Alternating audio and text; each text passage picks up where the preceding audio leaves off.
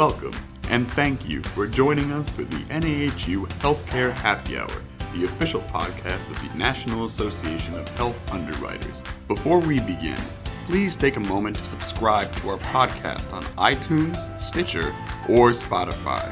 The podcast is distributed on these platforms every Friday and is included in NAHU's weekly member exclusive health policy newsletter, The Washington Update, giving you a head start on your weekly healthcare happy hour.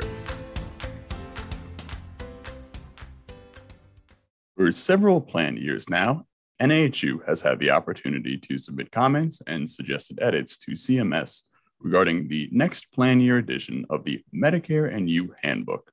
On this week's episode of the Healthcare Happy Hour, President of the Brokerage Inc. and Chair of the Medicare Advisory Group, Mike Smith, as well as NAHU Vice President of Congressional Affairs, John Greene, joins us to discuss the Medicare You Handbook and our suggestions to CMS. Now, to start, for listeners who may not work in the Medicare space and don't know what the Medicare You Handbook is, would you mind explaining exactly what it is?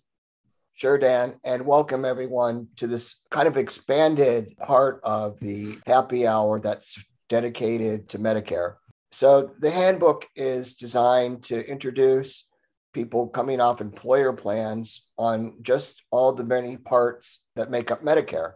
And in the beginning of our efforts on the Medicare and You handbook some 20 years ago, when CMS first asked us to comment on the book, it was a much simpler program, and yet it was still complex with parts A and B. But now there's a part C for Medicare Advantage and a part D for the PDP plans, the standalone plans. And so it's become ever more complex. And the way people work today is different than they used to. They they don't just turn 65 and right off into the sunset. They tend to work longer. And so that whole complexity about uh, how HSAs fit in and timing, all these critical dates and so forth just have changed the program tremendously. And now the book is much larger. And I think that when, you know, new beneficiaries enter into Medicare, they say, my goodness, it would really help to have an agent, right, Mike? I agree. And thanks, Dan, for having me on as a guest here. Uh, you know, the question, why is the handbook important to the Medicare eligible population, comes to mind. And I say that this is more or less the starting point where people want to get educated about Medicare. But in reality, we're talking about a 132 page publication. And when people look at that, they are overwhelmed. And that really gets pushed to the back burner. They hardly ever read the handbook. And so I almost rather use this question to say, why is it important to the Medicare broker population? And specifically, when an agent comes or a broker comes to me and says, I need to know about Medicare, how do I get started? I will tell them the first thing they need to do is read the Medicare and You Handbook. As John mentioned, it not only talks about part A, B, C, D, but it also talks about all the different enrollment periods, which can be very confusing. And it also brings up a lot of things that are related to the group as they transition, such as COBRA and some of the pitfalls within. So to me, that handbook represents the first line of education for an agent or broker. And that plus the Medicare.gov website, those two particular resources are invaluable to somebody who is just trying to get educated in general, whether it's a Medicare eligible person or a broker agent. So, as John and I mentioned, NAHU has had the opportunity to review a proof of the Medicare and You handbook and provide comments for several years now. So, why do you think CMS seeks our insight in this area? I think, as Mike alluded to, the fact that you know agents and brokers are at the front line. This is really the classic kitchen table discussion with the beneficiary that agents have our agent sales force has traditionally largely been closer in age to those in the program. They're more experienced. And CMS is aware of the role that agents play in this space. Yeah, that's a good point, John. I think CMS seeks our insight because they call us in their invitation an invaluable partner. And I know that that may be up for interpretation, but when somebody considers me to be their partner, I'm going to take it serious.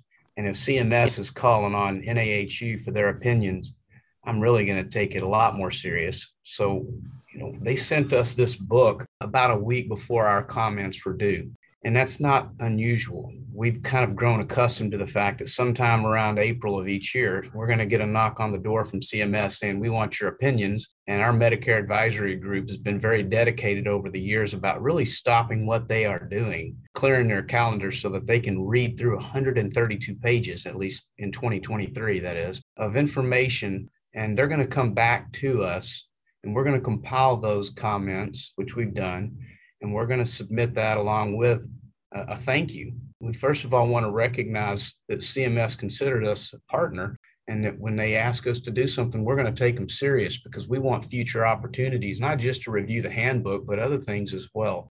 So we sat down and actually had a very good conversation. I think we were able to complete this task in an hour of our time, and we submitted over 20 comments back to CMS. So Again, our group, our Medicare advisory group, works very hard on behalf of the NAHU membership. And when we're called upon by CMS to do something, we're going to respond quickly and accurately, and hopefully they'll engage us in future conversations.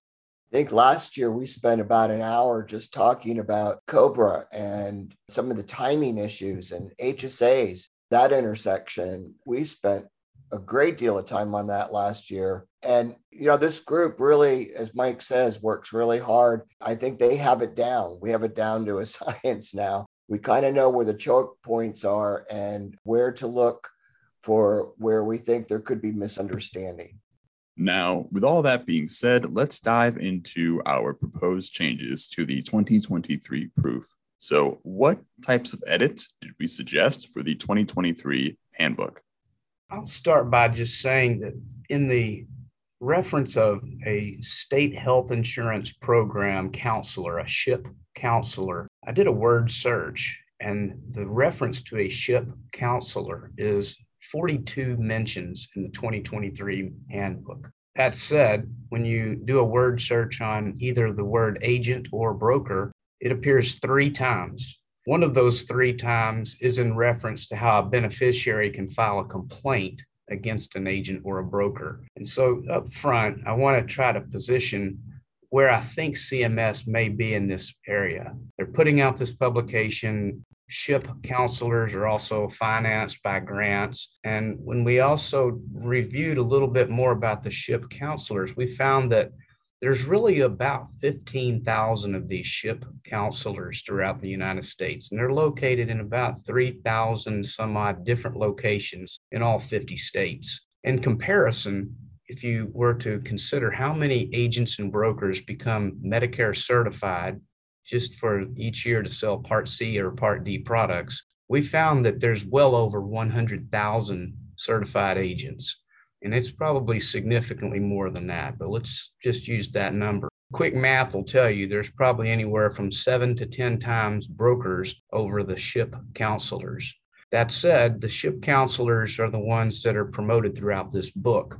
And so the majority of our comments were related to being able to insert language anywhere there is a SHIP counselor reference to state, quote, licensed and certified insurance professional. We debated on that phrase for quite some time. Do we call them an agent? Do we call them a broker? How do we reference them? Well, licensed and certified are certainly very important because in most cases, SHIP counselors are neither licensed nor certified. The other thing that we wanted to make sure and to insert insurance professional to describe an agent or a broker. And so we're asking CMS to insert that language. We understand that that's in some cases not a realistic approach because they're not going to insert that language 42 times in that booklet. But if we could at least get our foot in the door to help people understand that there are resources available that are, by the way, not at the taxpayer's expense. You know, agents and brokers do a lot of work. They don't get paid until they enroll someone. And oftentimes they don't make the enrollment because the person will use their advice and then perhaps go direct to the carrier or back to a ship counselor. So we have a couple of challenges beyond just the booklet, but I digress. That was probably our principal ask for the proof. Did you know that registration is open for NAHU's 2022 annual convention? Join your colleagues from June 25th through 28th in Austin, Texas at one of the most innovative, productive, and fun meetings that you will ever attend. We are very excited about our new NAHU Marketplace, showcasing innovative new products and services.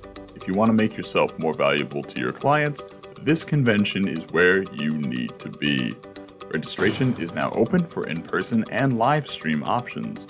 You can register for the event and view the preliminary agenda on nahu.org. Register now.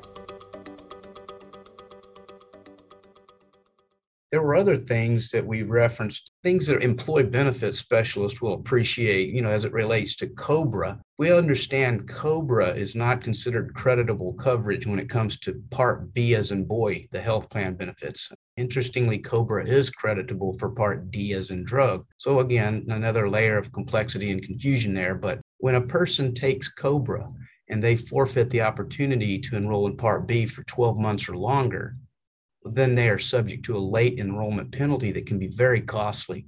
And that will be a penalty they carry for the rest of their life.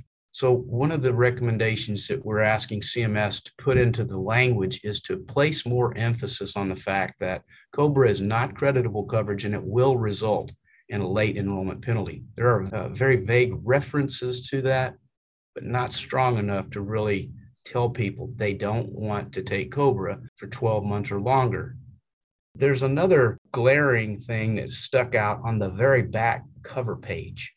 The actual back cover has three different fields that are customizable for the ship counselor's name, phone number, and location.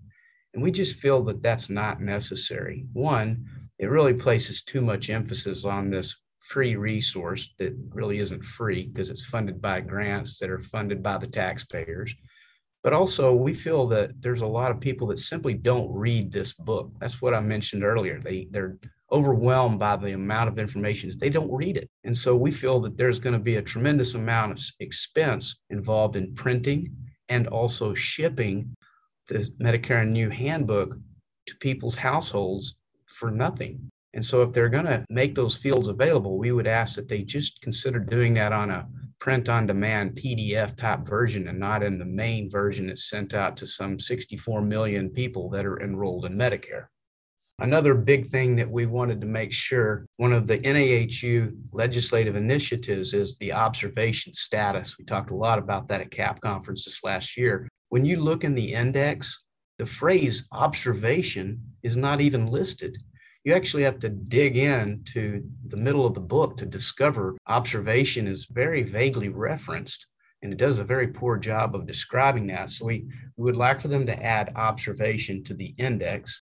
And then uh, two other things that are also similar in initiatives that we are fighting for at NAHU. One is HSA contributions after age 65. And there's some a reference to HSA contributions, but we just don't feel like it's strong enough language. Uh, it's kind of goofy rules when they have to backdate Part A six months and people have contributed to their HSA, they could be penalized for excessive contributions. That causes another layer of complexity. And then the last thing that's similar is Medicare medical savings accounts. It was pointed out by one of our Medicare advisory group members, Roger Garrett, that he has actually had a case or two before where he has written Medicare medical savings accounts, which is a version of a Medicare Advantage plan, where the plan will actually make an annual deposit. And the person uh, that was enrolled passed away around the first quarter of the year, and the beneficiary was then charged back that money. And there's really no real reference to that. So we are asking CMS to add language in there that gives a warning about prorated chargebacks as it relates to a Medicare medical savings account. So those are some of the principal things. The main one being just add that language in there about a licensed and certified insurance professional. Those are fabulous points. And the only other thing I would add is that sometimes the information is already dated or not up to date because of the date of publication and when they get that information. And so having a, a virtual copy, an online updated copy really does make more sense to Mike's overall point about the handbook in general, that information is not always correct. Relative to ships, the other thing I would say is that their expertise regarding uh, medical supplements is because they're not licensed agents is really not there. I don't even know how they advise people on that. So I thought what we did differently this time was that nugget that Mike mentioned about the comparison of the number of ship counselors vis a vis agents. Just the sheer numbers themselves should give us a louder voice in this handbook. One last thing, too, I will say, Dan, that we want to recognize on page 77 of the proof, there is a reference that CMS included about trusted agent or broker may be able to help. And we did express our gratitude for that when we submitted our comments back to CMS and put that in a in a manner that said we recognize we're a partner and we want you to, to call on us again. And we thank you for mentioning trusted agent and broker and then slipped in that we would appreciate if that reference would be made more often throughout the book. And that's really, I think, again, a feather in, in the advisory group's cap that last year one of our great points of emphasis was this whole issue about the disparity about mentioning agents and their role in this space. Uh, so we really saw that as a win and we thought it was appropriate to acknowledge that. It is now time for the NAHU Healthcare Happy Hour Toast of the Week. So, Mike, who are we toasting to this week? Well, Dan, that was a no brainer for me. I'd like to express my gratitude to the Medicare Advisory Group. I'm so grateful to each one of these members for their genuine passion for our industry and for NAHU. They serve our association all the time with dedication and expertise. So, cheers to the Medicare Advisory Group. Cheers. Thank you for joining us for the NAHU Healthcare Happy Hour, the official podcast of the National Association of Health Underwriters. For more information on NAHU's government affairs efforts or to become a member, visit nahu.org.